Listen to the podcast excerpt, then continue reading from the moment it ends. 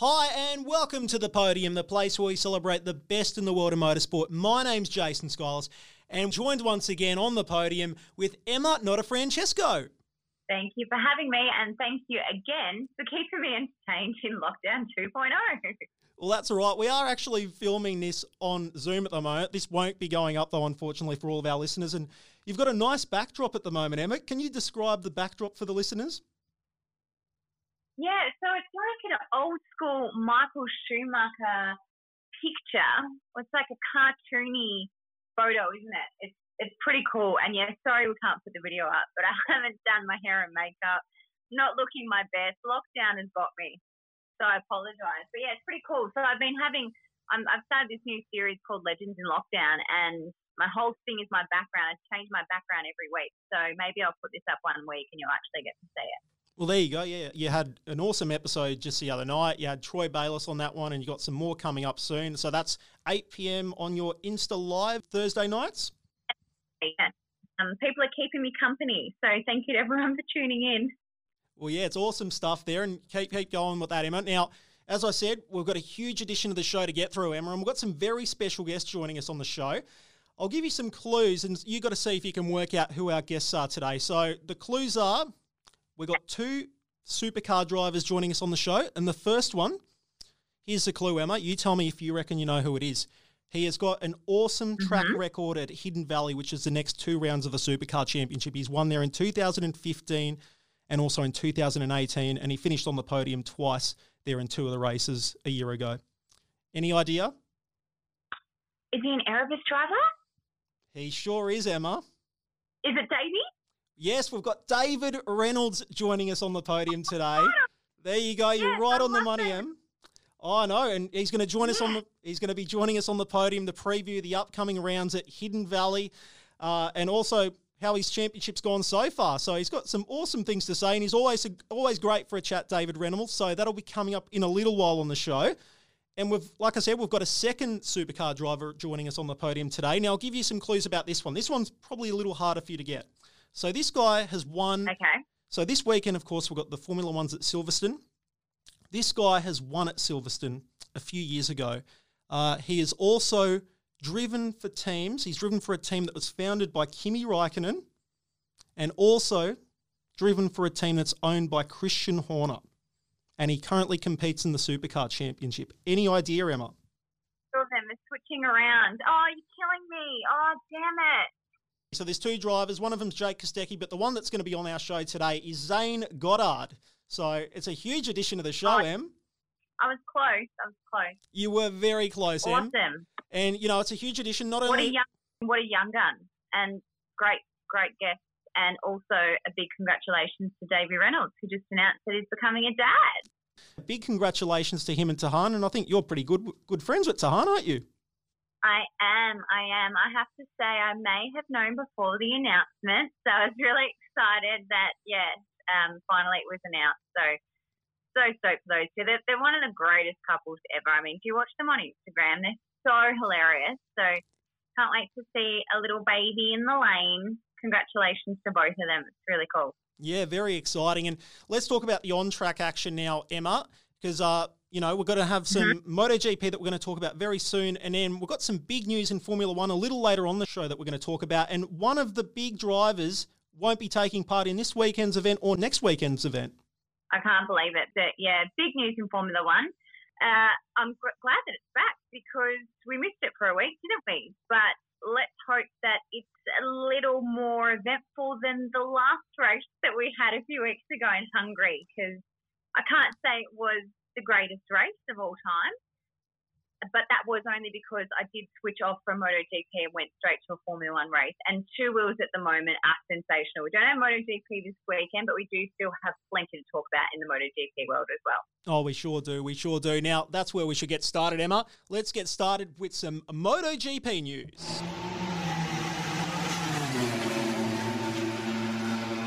Let's talk about the MotoGP. Of course, we had the Andalusian Grand Prix just a week ago now, and boy, what a weekend again, again it was for Fabio Quartararo.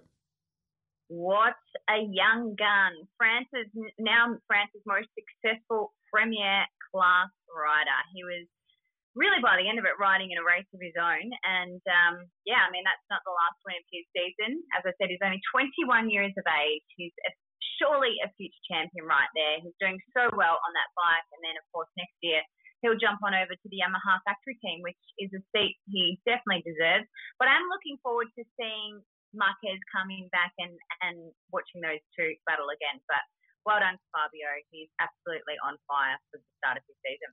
Yeah, you mentioned him there, Marc Marquez. Now, he was the story of the weekend. Of course, we were talking about this on the show, Emma, a week ago about Marc Marquez venturing out to compete in this round of the championship. And unfortunately, after qualifying, he decided, nope, that's it, he can't do it.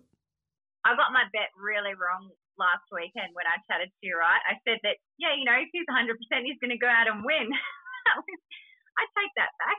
So, I mean, it was so surprising, wasn't it, that we actually saw him going to race because he was in surgery on Tuesday in Barcelona. 48 hours later, he was deemed fit to race and he's, he actually just posted some really graphic pictures of his x-ray during the week 12 pins and a plate in his right arm. So just crazy to think that he was actually willing to go out there and go ahead with racing. But we all knew that they were going to reassess that situation on saturday.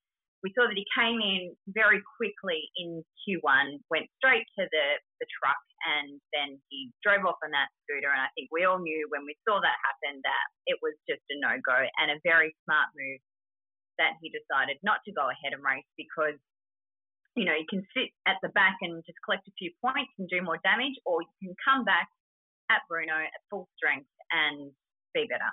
So a smart move by Marquez it was really sad to see not long after that that his brother went out as well, and it looked like his arm was coming out of his socket.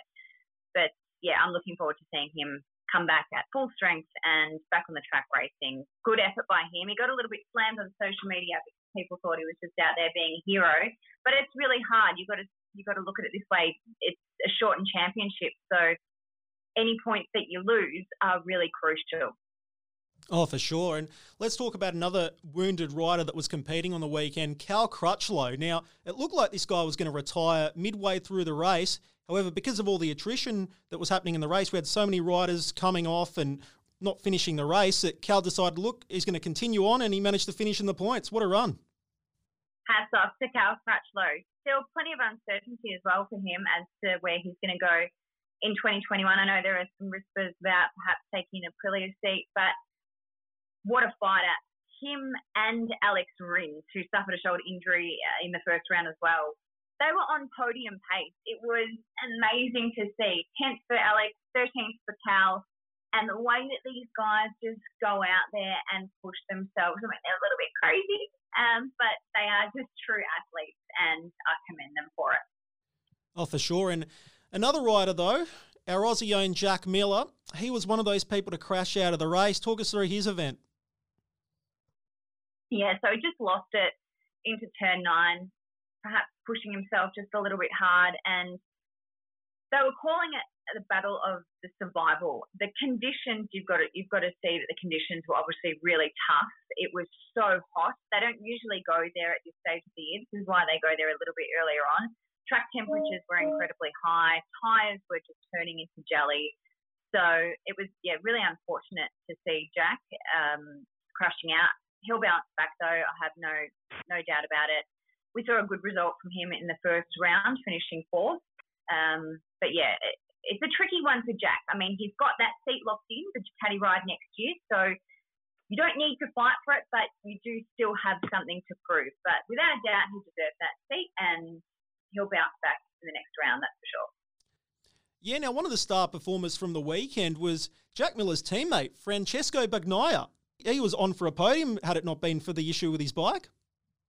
So you can shorten his name, Francesco. They call him Pecco. He started from the second row, went down to fifth, managed to get up to second, and just after Miller crashed out, I mean, a disastrous weekend or disastrous end to the race for Pramac Ducati. All of a sudden, we saw smoke coming out the back, and he didn't realise for a while, but yeah, poor Pecco with only six laps to go, he could smell that podium, and unfortunately, his race was over thanks to a technical problem. So, well done to him for getting up there, and, and great racing by him. Hopefully, we can see him on the podium at the next round. Now, the next rider I want to get your opinion on, I'm sure this is probably the one that made your weekend. Valentino Rossi returned to the podium for the first time in a long time. Yes, and we spoke about this last week. And did I not say to you that he's got a lot left in him? A lot of people were questioning Rossi, but you know what? Just a little bit of a tweak to the setup of that bike, and they said it was quite political. So they, his new crew chief, uh, David Muñoz, I think that's how you pronounce it, had to persuade other members within the Yamaha garage to make tweaks to the setup of his bike just to suit him because obviously they've been working with the younger guys in Fabio and Maverick to suit, you know, their Yamahas. Just a bit of a tweak to suit Valentino, and it looks like it works. I mean, they got the clean sweep one, two, three for Yamaha. So it, it's not all about Rossi. It's about the bike, and it's about working with the rider to suit their style and their riding and the way that they need the bike to be set up for their style. So there you go. Um, he's back, and we're going to see him on the podium more. Don't doubt him. Great to see him back up there. Of course, he's the fan favourite, and let's hope he has a few more podiums before the end of the championship season, eh? Look out for Rossi, as I said. Just quickly, when's the uh, next round of the MotoGP? Yeah, luckily we don't have to wait too long. Next weekend they'll be at Brno in the Czech Republic. Fantastic. Very good stuff there, Em. This is the podium where we celebrate the best in the world of motorsport. Up next, David Reynolds joins us on the podium.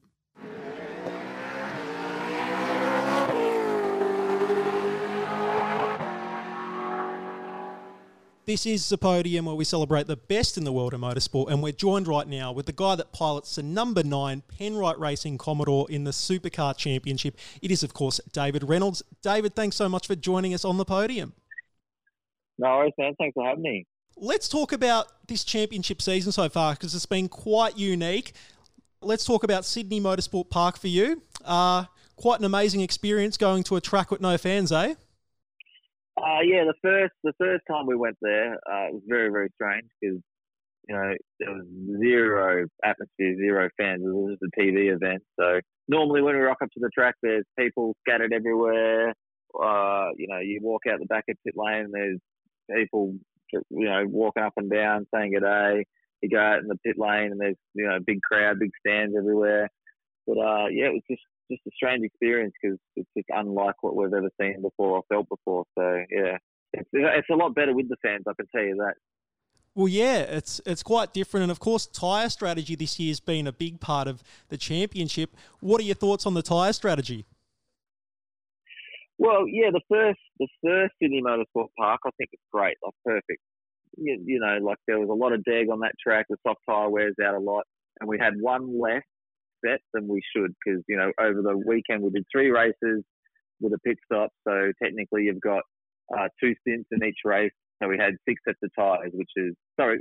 Normally you'd have six sets of tires, but they gave us five. So at one point you had to reuse tires, which is you know, that's going to sacrifice your speed. It's such a such a, a track with such degradation. Uh, but you know, that that weekend, big the box, and then the next weekend we tried uh, having two soft tires and three hard tires, and I reckon that was a giant fail because you know there was you know the whole weekend we just talked about tires um, and who's on what, who's got what. And it was just a bit of a a lottery of you know who's going to use their tires when or their fast tires when and then take the pain in the slower in the races. And there was like big, big gaps between the field. The people who ran the hard, they had their own race, and the people who ran the soft, they were 30 seconds down the road having their own race. So, you know, I don't. I reckon that was a bit of a fail, to be fair. Well, yeah, it's it's been interesting, hasn't it? Because you know you've got teams like BJR that have really stepped up and you know ma- maximising the most out of these soft tyres. You got the Hidden Valley round coming up shortly how are you going to prepare for it? Are you going to put all your eggs in one basket or try and build up a good set of points for the weekend? Yeah, I don't, I don't really know. Um, you know, Darwin's a different track again, so you know, depends on what tires. The, the tire strategy is track specific. So, you know, obviously, um, uh, Eastern Creek wears out tires quite considerably. So, and Darwin is kind of the opposite. The the, the track's quite kind to the kind to the tire up there. Um, it doesn't wear out as much. So, you know, it's if you once again, you're going to win races on soft tires. You're not going to win them on hard tires. So every time you put the hard tire on, you're going to go you're going to go slower than the people around you on soft tires. So apparently they're giving us for the first weekend they're giving us two sets of soft tires for the weekend. Uh, we have to qualify on hard tires only on the Saturday, but then obviously on the Sunday we get, we can use the soft tires to qualify. So it's going to be it's just it's just a to be honest at the minute it's a bit of a headache to think about all that stuff. Um, because it's not it's not the standard sort of approach we normally have to the weekend. Normally, you know, we're talking about cars, we're talking about um, sorry, the, the car setup, the competition, um, what you know, the, the maximising your strategy, how to get the most out of the tyre. But now the, there's these all these other factors we've got to think about. So it's a bit of a it's kind of tricky to think about things like that at the minute, and it really depends on where you qualify, on what day, um, is when you're going to use your fast tyres or take your slow tyres and take the pain. So you know, it, it's it's very difficult at the minute to sort of say what you're going to do. Yeah, now let's go into reverse gear for a second. Let's go all the way back to the Superloop 500. Uh, talk us through your weekend there because you had a very strong run in that opening race yeah. of the weekend.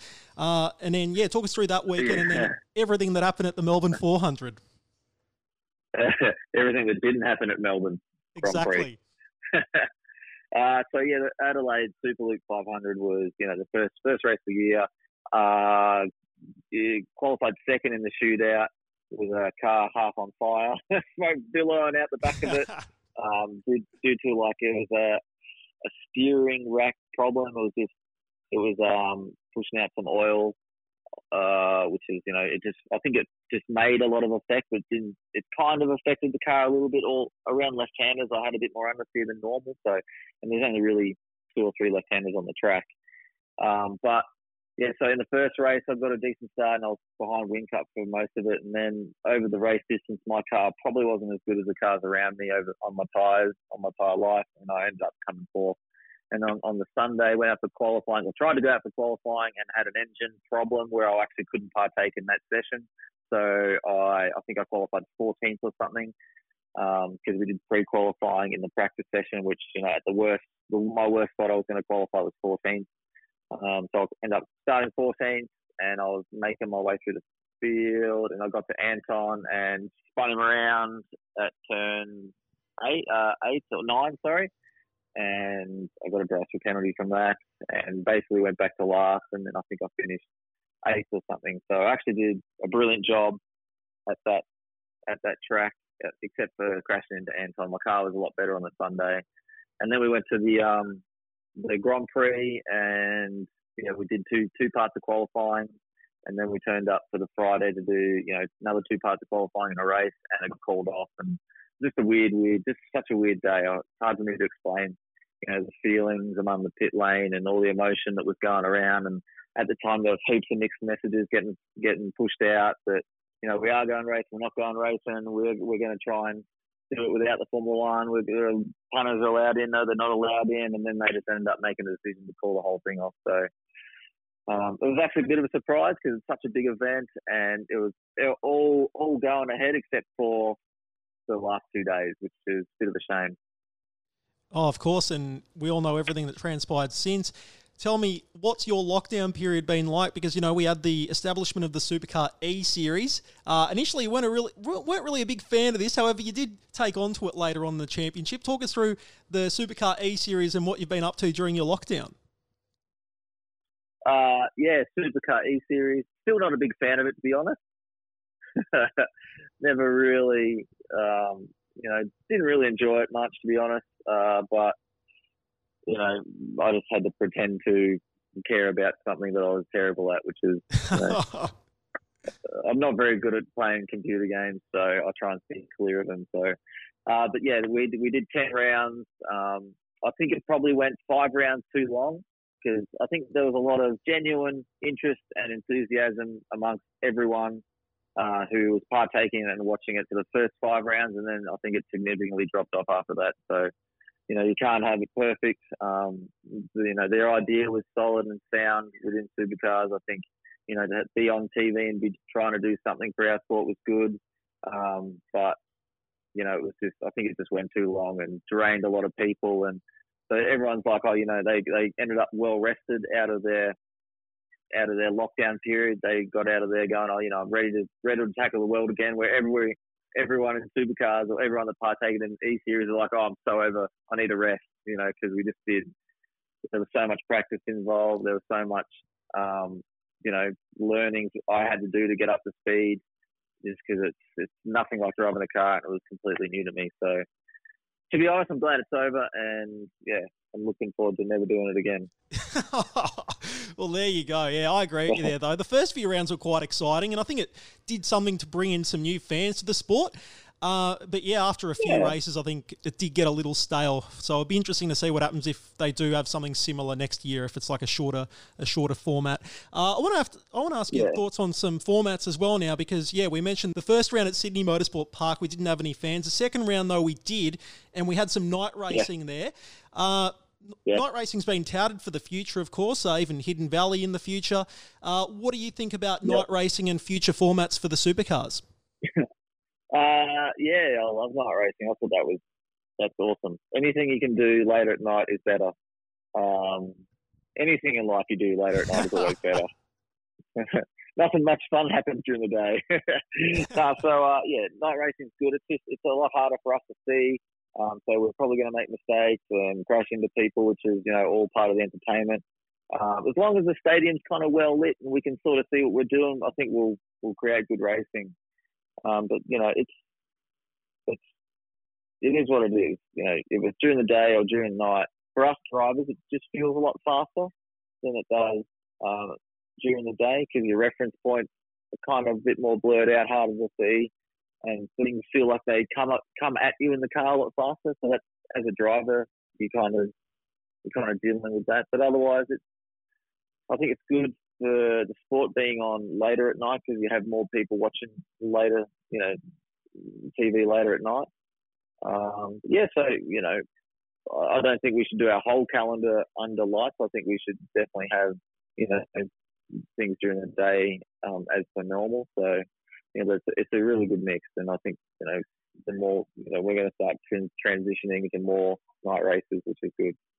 Well, yeah, the whole situation this year with the COVID pandemic has meant that there's been a lot of experimentation with even the race formats, shorter races and everything. Yeah, yeah. How much of this do you think should be implemented next season?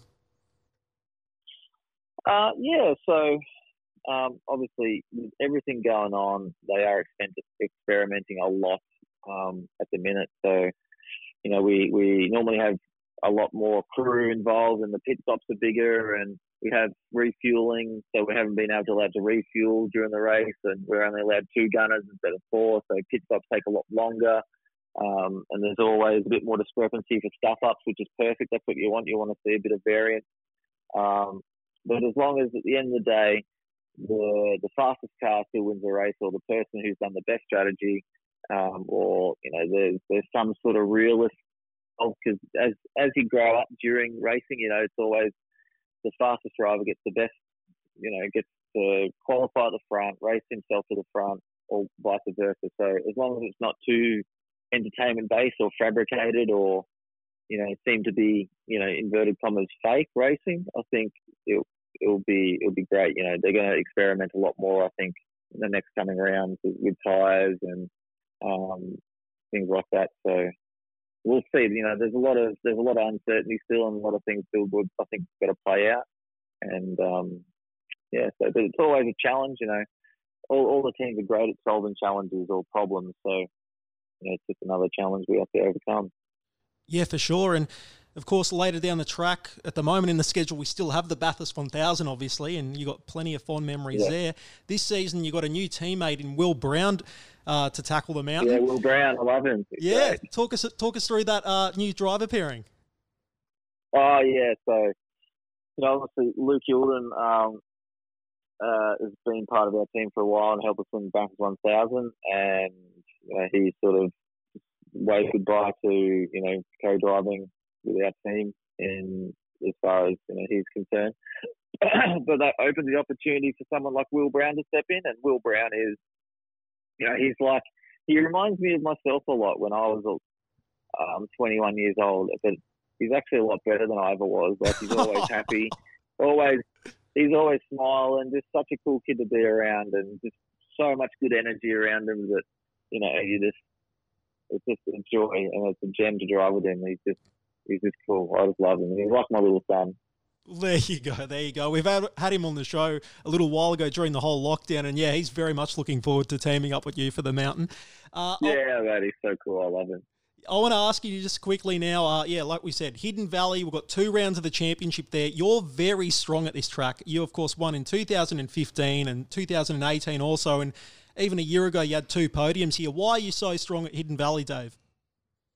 Um, I, I don't really know. I think I, I just the the, the style of track probably suits my driving style. And every time, you know, when my car's good, I can obviously perform at that track. And, you know, motor racing comes down to at the end of the day who's got the best setup for that track at that tyre condition and, and whatnot. So generally, my car, my car base, every time I've gone there has been been quite good, and that's allowed me to perform at my best. Um, but that's that's I think that's really it at the end of the day. And every time I get there, you know, it's like I'm half on a holiday because you know, I've left Melbourne, I left terrible weather, and I go to Darwin, and it's like 30 degrees and sunny and beautiful, and it's just you just get good vibes in your life, and and you, you can go racing all positively, and instead of being in a negative frame of mind where you know there might be shit going on in your life, and you know it's always such a positive positive place to be, and real calm and relaxing, and that kind of suits my style of life. And yeah, that's probably probably part of the reason why I do so well there. Well, there you go. David Reynolds, thank you so much for joining us on the podium. And of course, we wish you all the very best for the upcoming rounds of the championship at Hidden Valley. No worries, man. Thanks for having me on. It's much appreciated. Thanks so much. There we are, David Reynolds joining us on the podium to preview the supercar action from Hidden Valley, which of course has the next two rounds of the championship. Up next, we've got another supercar driver joining us. It's a rookie. It is Zane Goddard, and he's up next on the podium.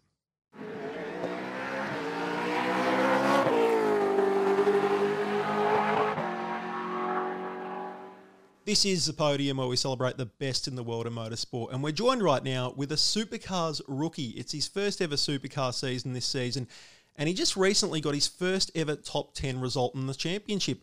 I speak, of course, of Zane Goddard. Zane, thanks so much for joining us on the podium. Oh, thanks for having me.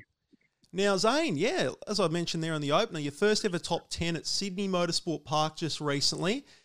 Tell me how that race played out for you, and, and yeah, great result. Yeah, it was pretty awesome. Obviously, being in the Superlight program, I was just doing the second round at Sydney, so start of the weekend it was a little bit hard, sort of just behind eight ball and stuff.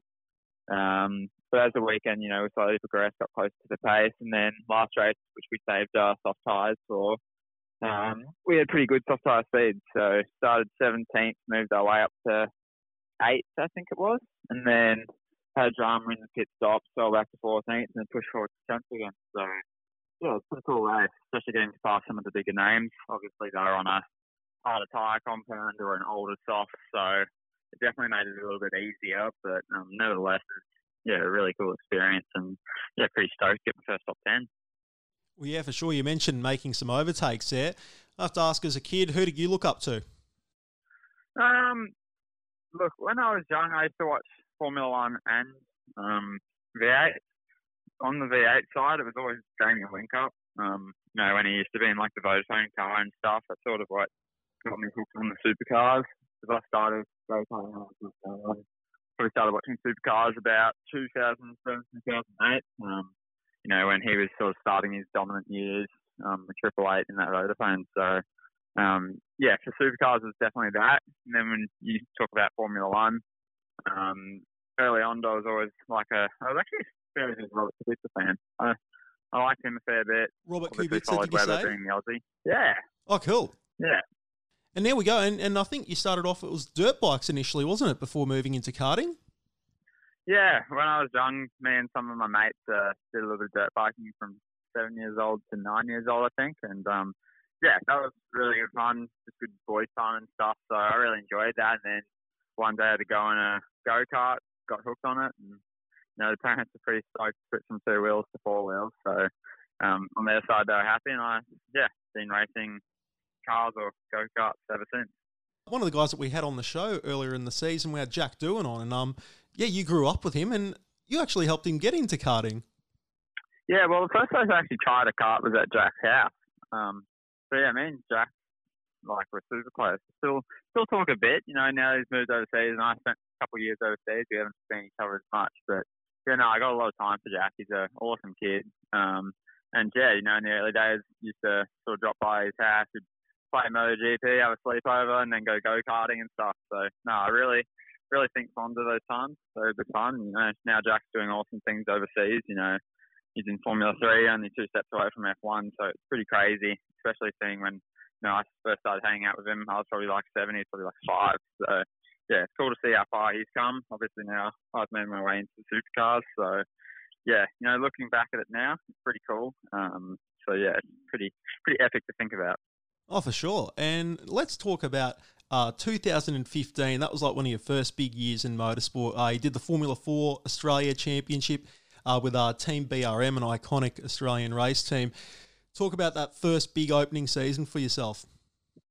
Yeah, so it was pretty interesting the first year. You know, I came into the Formula Four, and we had a fair bit of speed pre-season training. Uh, I think I was like top two at a lot of the tests and stuff. Um, and then as racing started, you know, being 15 and not of just trying to set the world alight, I was always pushing a bit too hard. We always had pretty good speed, but you know, just had too many crashes that year, too many mistakes. Um, I wasn't really so much focusing on my technique, but just trying to really rag the things. So it was the wrong mindset to go about, but I'm glad I did it when I did. Um, obviously, Formula 4 is still an expensive car to crash, but compared to the cars we're in now, um, yeah, you can't really compare it. So yeah, it was good to get all that learning out of the way at the start. Um, probably didn't need to have as many crashes as I did, but um, yeah, nowadays I think in supercars, since I've stood in a supercar, Super 2 or Super cars, I've never actually been at any sessions, touch wood. So, um, yeah, fingers crossed I got them all out of the way early and now I have a bit of a bank out of the hopper. Yeah, exactly. Yeah, it looks like you've learnt from it. Uh, let's talk about 2016. Uh, you went over and did Formula 4 in Britain. Uh, now, you were driving for a team called Double R Racing. Now, the interesting fact about this is this was founded by Formula One driver Kimi Raikkonen, before we talk about your results there, talk about that experience. How did that, that drive come about? Yeah, so end of 2015, I went overseas and did a test in a Italian Formula 4 car at Valencia. And I was like, you know what, I could do this. Um, so we sort of trying to work out where we were going. Um, it was actually James Courtney that sort of gave us a opening at Double R. He knew Anthony Boyo from back in the Carlin days when he raced overseas and um, they actually put a deal uh, across the line via the parents, and that were at a, a, a dinner. Uh, no, uh, yeah, a dinner. So um, that was pretty funny. Um, and then yeah, that year was pretty epic. It was a one car team for majority of the year. Um, so I sort of had a bit of a slow start. And second half of the season, we were the highest point scorer. Got the second most race wins out of anyone for the year. So yeah, it was a really good, strong end to the season. Shame we didn't sort of get to those results earlier because then we would have been a serious title contender. But um, yeah, that was a pretty epic experience getting to race around some tracks like Silverstone and all that. So yeah, it was a pretty cool year. Oh, for sure. And, you know, not only just racing on these tracks, winning at Silverstone, two race wins there at Silverstone. Tell me what was going through your mind as you were getting those victories. Yeah, that was that was a pretty cool weekend. Um, sometimes you just go into a weekend, you sort of just back yourself, you know that you're strong at the track, and it sort of makes the weekend easy. Um, yeah, we just had really good speed. The car was absolutely hooked up. Um, so yeah, we won the first race and then the last race. So um, yeah, no, that was very cool. To win at Silverstone, a track that you know you sort of have been watching for so long on the F1 calendar. You know, the first place ever have an F1 race. So um, yeah, that was that was really cool. Um, yeah, had my dad came over for that round. So yeah, it was pretty pretty cool. And in 2017, you moved over to the Formula Renault Euro Cup and you were competing with Team Arden. So this team's owned by Christian Horner. And, you know, you got to race on some iconic F1 tracks again. And you're up against drivers like Alex Peroni that season. Talk about that, that season for yourself. Yeah, that was a tricky season. Um, you know, racing and, you know, sort of just normal life was pretty difficult it was a pretty rough start to the year. I was sort of over in England by myself, just sort of hearing a little bits and pieces about how it was all going. So it was quite hard. Um, you know, it was the first year the team did the Formula Renault, and um, you know, I think we were all a bit behind the eight ball. Um, that year, I was teammates with Dan Ticktum, who races or was racing for Red Bull. Um, so yeah, we we just struggled to get good results, and you know, it sort of got to that point where you know Dad's health wasn't that good, and you know, it's so crazy expensive over there. So yeah, it sort of didn't. Yeah, it just didn't work out. It just didn't seem viable to stay over there. But yeah, it was a cool experience. Like all the tracks we got to go to, racing around Monza, Monaco, Spa. You know, some of the real iconic tracks. So yeah, it was a real bittersweet year. Um, but yeah, I learned a lot from it. Not just racing, but as a person. So yeah, it's definitely a building year. Yeah, yeah, yeah. Well, you came back back to Australia. Uh, another awesome opportunity presented itself to you though in 2018, and that was the Super Two Championship uh, with uh, Brad Jones Racing. Uh, you had some very familiar teammates in Macaulay Jones and Jack Smith. Talk us through that first big season in tin top racing. Yeah, so that was cool racing Super Two. Um, yeah, first year, like you said, would BJR. Um, having Jack, who's been a friend of mine for a long time since I was young, and um, you know Macca, who was the son of the team owner. So yeah, it was a good season. Just sort of learning my way through the cars. They're obviously a lot different to an open wheeler, um, so that was a lot to get my head around. But um, yeah, it was a really cool year. Um, yeah, sort of what got me started in the supercars. Yeah, and then 2019, you made the switch to MW Motorsport, driving a Nissan Altima. Uh, geez, was a really big step up this season for you. Like in terms of performances, you had, you know, I think it was top five finishes in six of the opening seven races of the championship. Talk about the differences for that second season. Yeah, second season, the Matt White Altima was a super, super strong car. Um, so yeah, it was a really good start to the season for me. Unfortunately, I got glandular fever at the start of the year and uh, got chronic tonsillitis and stuff from it. So it was sort of hard to start the year. I still had my sort of base level of fitness. So started off strong and then as the year sort of progressed, just my tonsils just caused a lot of dramas and you know, by the end of the year I was feeling sick before I was even getting the car and stuff like that. So it made it quite difficult. I'd like to see what would have happened if I was racing at 100% health. I feel like we would have been a lot more of a fight for the championship. Um, I think the form at the start of the year was a lot more indicative of what we could have done. So um, that was really frustrating. Um, obviously, the start of the year, I got my tonsils out. You know, now I feel night and day better. Like back then, I was struggling to train three times a week, where now I'm training once or two times a day and putting on weight. And yeah, it's crazy how much just a little part of your body can sort of handicap you. So that was definitely painful. But as far as racing went, those cars were absolutely awesome. Matty White did an exceptional job. Obviously, Bryce took out the championship uh, at the start of the year. I got five races in the top three, first five races. So, yeah, it was a good year. You know, fast a lot of sessions, took a few poles. Um, so, yeah, no, as far as results, it was a huge step up. And um, I think it's what sort of gave me my foot up to sort of step into the supercars. Yeah, was it was it just Sakara, or was there a change in the mindset for that second season in Super Two? Um, it's one of those things. It's crazy to see how much a driver can can progress over a Christmas break. Uh, even if they're not driving, they sort of just come back the next year and they just, I don't know, they find something. It's always the way. Um, I remember even my first year of Formula Four, my second year, like you just you just make a step up. I don't know what it is, whether it's just time reflecting over that break or what, but um, I feel like as a driver, I progressed a lot. Obviously, the car was a lot more competitive, um, so that sort of gave me a good opportunity to sort of have a crack for race wins and stuff. Um, so yeah, it was, it was a combination of stuff. And yeah, and then we move on to 2020, and of course, yeah, you've joined Matt Stone Racing uh, alongside Garry Jacobson, and you're sharing a car this this season with Jake Kostecki. How did this deal come about? It was actually um, it came up after the Perth round last year when I got the double pole, um, had really good speed. Um, you know, got in contact with Matt Stone, and he sort of put past us the idea, which you know straight away I was very interested in. Um, so yeah, it sort of came up that way, and then obviously Jake jumped on board as well, and then you know there was a lot of things that I had to get approved, checked off. Um, you know, sponsorship had to be put in line, all that sort of stuff. So there was a lot of work that I put into it. I reckon before the first round at Adelaide, there's probably eight months of work that went into it. So um, yeah, it was a hard graft.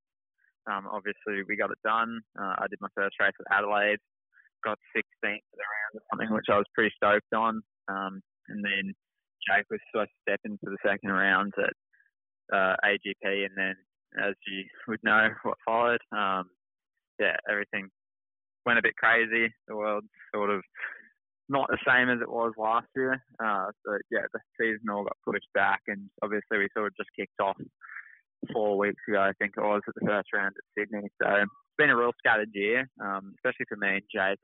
Um, you know, splitting the year in two, um, it's definitely made it harder, um, especially with all these double headers. You know, when one of us is doing one weekend, the other the second, it's sort of a big compromise for the person doing the second weekend, which unfortunately has been so far. But um, yeah, fingers crossed the next couple rounds I can jump in the car first. Um, but yeah, it's it's been a cool initiative. I think it's worked very well. Um, but yeah, like seems like everything that could be thrown at the championship this year has been. So fingers crossed we get some good running and all the races go ahead and we can have a good end to the championship. You mentioned there the difficulties of sharing the car every second weekend. What are you doing on those race weekends where you're not you're not in the car?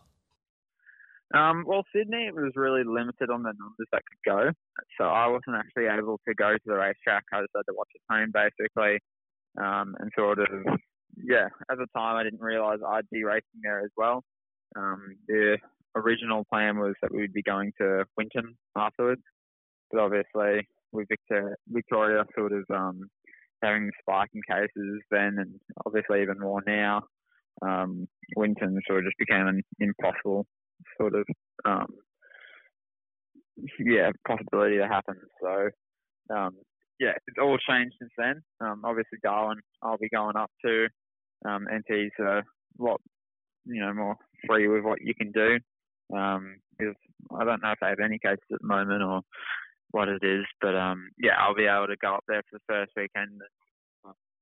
Even though I'm not racing, it's nice just to sort of soak up the vibes. I've been at a race meet much this year, so you know it's what I love to do. So yeah, I'm happy to go. Of course, and we've got the Bathurst 1000 still on the calendar at the moment. Let's hope it stays like that.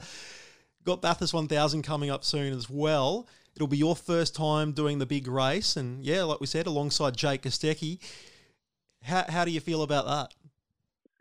Yeah, I can't wait. I think I'm the only driver that hasn't done a 1000 yet. Um, think all the rest of us have done co-drives or um, season drivers. So yeah, it'll cool experience for me. Um, something I'm really looking forward to. I've been watching Bathurst since I was a real young fella. So um, no, nah, I'm really looking forward to it. It's going to be such an awesome experience. I hope that we can get some crowds there. Um, because you know that's what really matters in a race when you're going through McPhillamy and you can hear the punters over the cars. That's um pretty epic. So yeah, fingers crossed we'll see some fans trackside. So it makes the um, racing a lot more fun. Really gives you that sort of boost to really push where sometimes you sort of slack off. So um, yeah, no, I can't wait for it. 1,000 k's around Bathurst is a pretty epic task, but um, no, really looking forward to it. Oh yeah, I'm sure plenty of motorsport fans envy that position that you're in. I have to ask you before we let you go. You know, there might be some junior karting drivers listening to this. What advice do you give these people coming up through the ranks? Um, one of things. You just got to trust in yourself and your ability, and just you know, you just have to be in the right place at the right time. Such a odd sport, motorsport. Um, obviously, with running, if you're the fastest runner, you're the fastest runner, and you progress. But there's so many, um, so many different elements to racing. You've got to be well presented. You got to be good sponsors, um, good for the team. You know, you have to have a good um, energy around you that inspires your boys to, you know, put in the hard yards. So yeah, one of things. Just take it serious. But obviously, in your early years for karting, still enjoy your youth because um, you know it is a long haul. Um, yeah, when I think back to being nine years now being 20, you know, 11 years of my life solely focused on sort of racing. Um, so yeah, just enjoy the opportunities um, and the experiences because when you look back at it compared to the, some of the stuff that your mates are doing at this time um, in their life, it's um, yeah, it's pretty epic what you're doing. Very well said there, Zane. Uh, of course, we've got the upcoming rounds of the Supercar Championship from Hidden Valley, and we wish you all the very best of luck for that and the remainder of the Supercar Championship. Thank you. I really appreciate that. Thanks for having me. There we are, Zane Goddard joining us on the podium. If you want to catch that interview, the interview with David Reynolds, or any other interviews that we've done on the podium, head over to our podcasting platforms and you can tune into some awesome interviews on there. After this, Emma's going to be talking about the latest Formula One news with us here on the podium.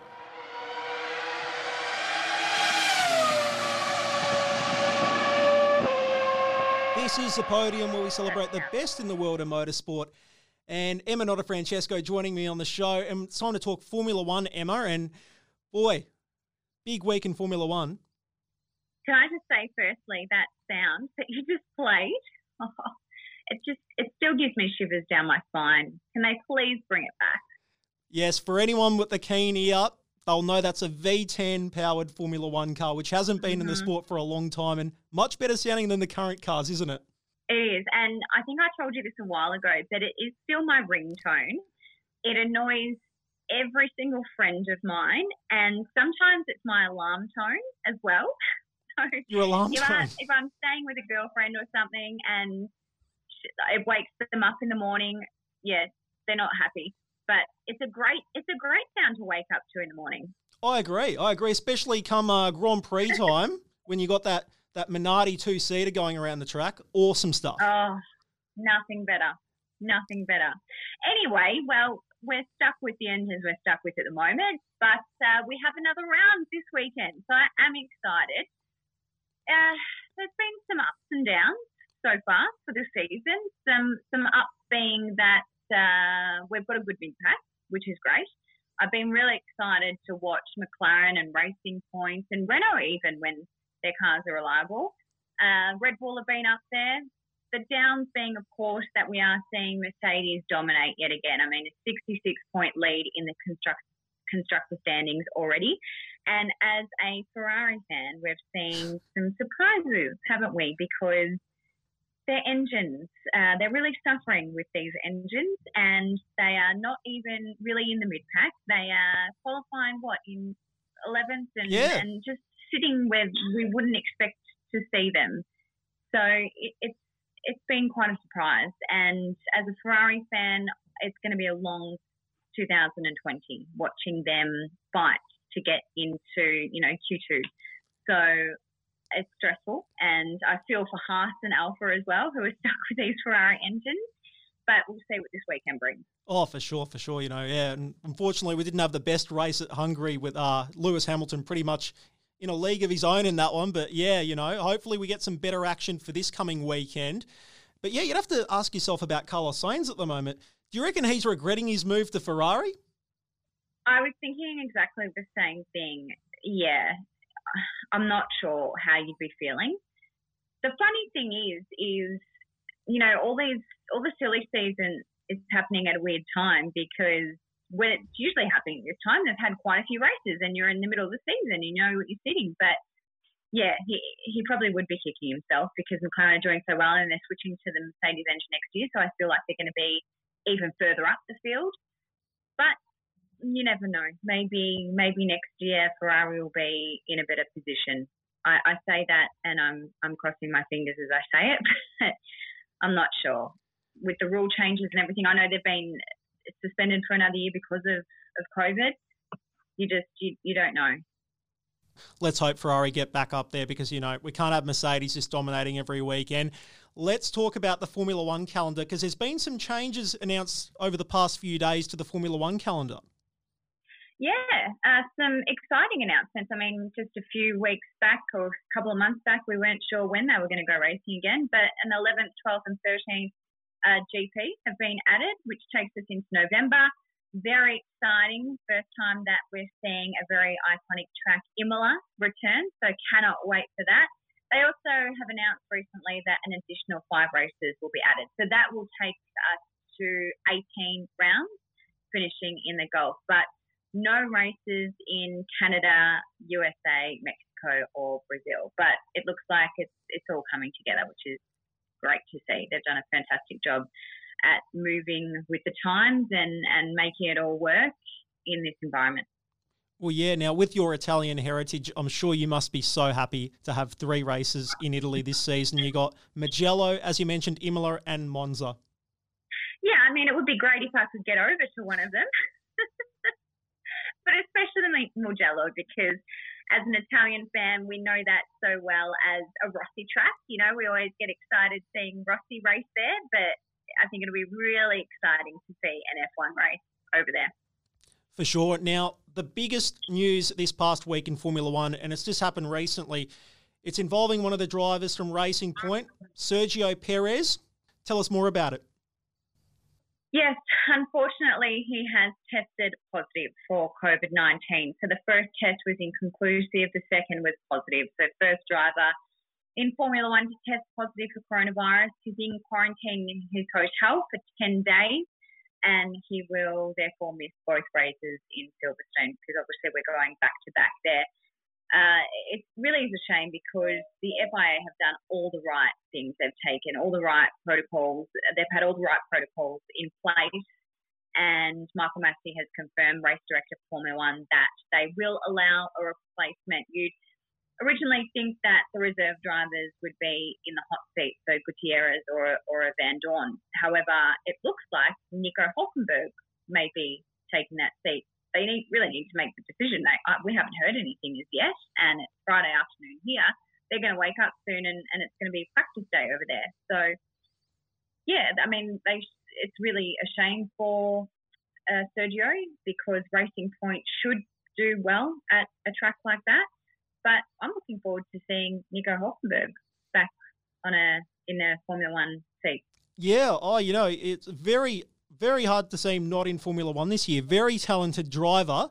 And in a racing point, you know, the, the, the long standing joke about him is not being able to be on the podium, Emma. He might get a podium. Hmm. Yeah, could he get his first podium? Not sure. Racing Point, still, there's still this big commotion about the fact that they've, you know, just taken off a 2019 Mercedes. But I'm still am just happy to see them in the fight and in the mid pack. I'm enjoying watching that. I don't, I don't really care what car they've stolen from, or I think that's all still under invest, investigation. But yeah, bring it on. Let let's let's get them back onto a podium. That would be great. I just want to see anyone else besides Mercedes on that podium. And as I said, I'm really enjoying just watching these young guns and the battle of the mid pack. Well, yeah, Racing Point, they've made the headlines the past few weeks now not only because of what's happened just recently, but also because of the silly season for next year. What are they going to do with their seats next year? Because there's been all this talk about Sebastian Vettel possibly landing a seat there. Mm, so, of course, I'll turn into Aston Martin racing next year. Well, that is the only possible seat left. That is the only place left for Sebastian Vettel to go. Or so Red Bull, Emma. Is, I still reckon he's a no, small chance for Red Bull. I think I I think Christian Horner closed that door in an interview, and I really do think that they should keep Alex Albon there. He has done a tremendous job, and would you really want to be Verstappen's teammate? That's just like him going and being um, Hamilton's teammate right now. He's just going to line up as a second driver. He's not going to settle to be a second driver anywhere he goes. If he goes to Aston Martin Racing, he'll be the first driver. So we'll see. I will say, like just personally, yeah, just personally, I'd love to see him back at Red Bull if they can make that happen. Because apparently, oh, the yeah. the owner of Red Bull is a big fan of Seb still, even though Christian Horner yeah. has suggested that probably won't happen. Would love to see him there because yeah. it'd be great to see him go up against Max. Now, one of the young and upcoming stars of Formula One has, of course, been Lando Norris. It's his second season in the sport. Uh, he's got a competitive McLaren behind him this season and he's got his home Grand Prix coming up this weekend. And he's going to celebrate, isn't he? Yeah, so he got a very special helmet designed. You may have already seen it on social media. It looks great. It was designed by Eva, a six year old fan, and he picked it from thousands of submissions. He's done something like this before, but yeah, it looks great. And he said it reminds him of when he was younger and he used to design helmets. So well done to Lando because he's had a great start to his season. We already saw him get a podium. Plenty more to come, I think. He's really cemented himself in that team. He is a young gun, and let's see if he has a flying last lap as we've seen him the past couple of races yet again this weekend. Let, let's hope so, shall we? Unfortunately, he won't be able to celebrate with fans if he does manage to get on the podium in front of his home crowd. Well, but he could do what a Rossi did. I don't know if you saw Rossi pretend that there were fans. He stopped on his last lap, on his celebration lap, and just jumped up and pretended that there were fans anyway, and did a big, a big celebration to whoever wanted to watch from houses nearby. Maybe I don't know, but that was pretty cool. And did you see the uh, champagne pop actually that that Lando did a few weeks ago? Is that just like a young gun technique where he he made it pop by smashing it onto the ground. That was pretty cool. Lando's one of those people that really can make something go viral, isn't he? Yeah, good on him. Just before we finish up on Formula One, we've got, like we've said, we've got the Silverstone race this weekend and we've got another one next weekend. I want to get your prediction for this weekend's result. Oh, it's really tough, isn't it? Okay. I mean, this is hard because we haven't even had a practice yet. Usually I do this after a practice session. So let's just say Murph's, Murph's just going to go out there and dominate again. I think it's no brainer. Hey, so I'm going to say Hamilton for the win. Boring. Bottas in second. Boring. And let's say that uh, Young Gun's going to come through like Lando for his home track and, and get a podium again. So Lando in third. How's that? That sounds pretty good. My top three, I reckon Hamilton to get the win second Max Verstappen, and third Valtteri. Right after this, Emma, it's almost it for this edition of the show, but right after this, you're going to join me again for the podium of the week.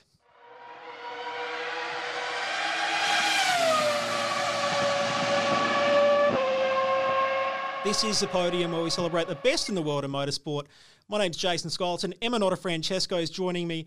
And it's time now for the podium of the week.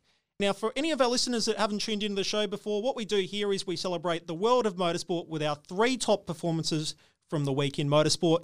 Emma, let's start with position number three. Who have you given position number three to? Okay. Look, I spent the whole weekend just glued to MotoGP, so I'm sorry, but all three are riders because it was such a good race. So, in position number three, I gave it to Taka Nakagami. He finished on top in FP2 and he finished in fourth, but he almost caught Rossi. I reckon if we had another lap there, he would have caught Rossi. And yeah, he just had a stellar weekend. So Taka gets number three. Yeah, I'm not sure if people saw the footage of him going into the garage. He was completely spent after that race. But yeah, what a what a run from him. Position number two now, Emma. Okay. I have given it tied to two injured guys who I cannot believe they did what they did. Alex Rins and Cal Crutchlow for their performance. Alex Rins finished in 10th, Cal Crutchlow 13th. I can't believe they just made it through the weekend and through that race. A tremendous effort to both of them uh, doing it while they were injured. Couldn't say any more there, Emma. Completely agree with you there. What a run. And position number one on the podium of the week. Who's going to get position number one, Emma? All right, I think you'll be able to guess this. I'm a big fangirl. He's copped a lot of flack lately. I don't know why, but he proved himself last weekend. He got a podium. He's a rider again. Who do you reckon it is? I reckon you can't go past Valentino Rossi. Am I right? That is correct. Yes, return to the podium, and we're going to see him on the podium a lot more in 2020. Watch out. Valentino's back, everyone. And that's about it for this edition of the show, Emma. But what motorsport action have we got this weekend? Oh, there's so much. So obviously we've got Formula One. World Superbike returns this weekend. There's Formula E on this weekend. Porsche. Pretty sure there's British touring car as well. There's a lot. I don't know how I'm going to keep up. So yeah, phone will be switched off, and I'll be inside on the couch. It's gonna be great. Yeah, lots of motorsport action to look forward to, Emma. Now, it's almost it for this edition of the show, so a special thank you to our guests for this week, to David Reynolds and Zane Goddard. If you want to catch those interviews again, head over to our podcasting platforms and they'll be available up on there. Emma, great to have you on the show again and looking forward to doing this again next week, huh? Yes, thank you. Special thank you to all the people that have tuned into the show. We'll catch you next time on the podium.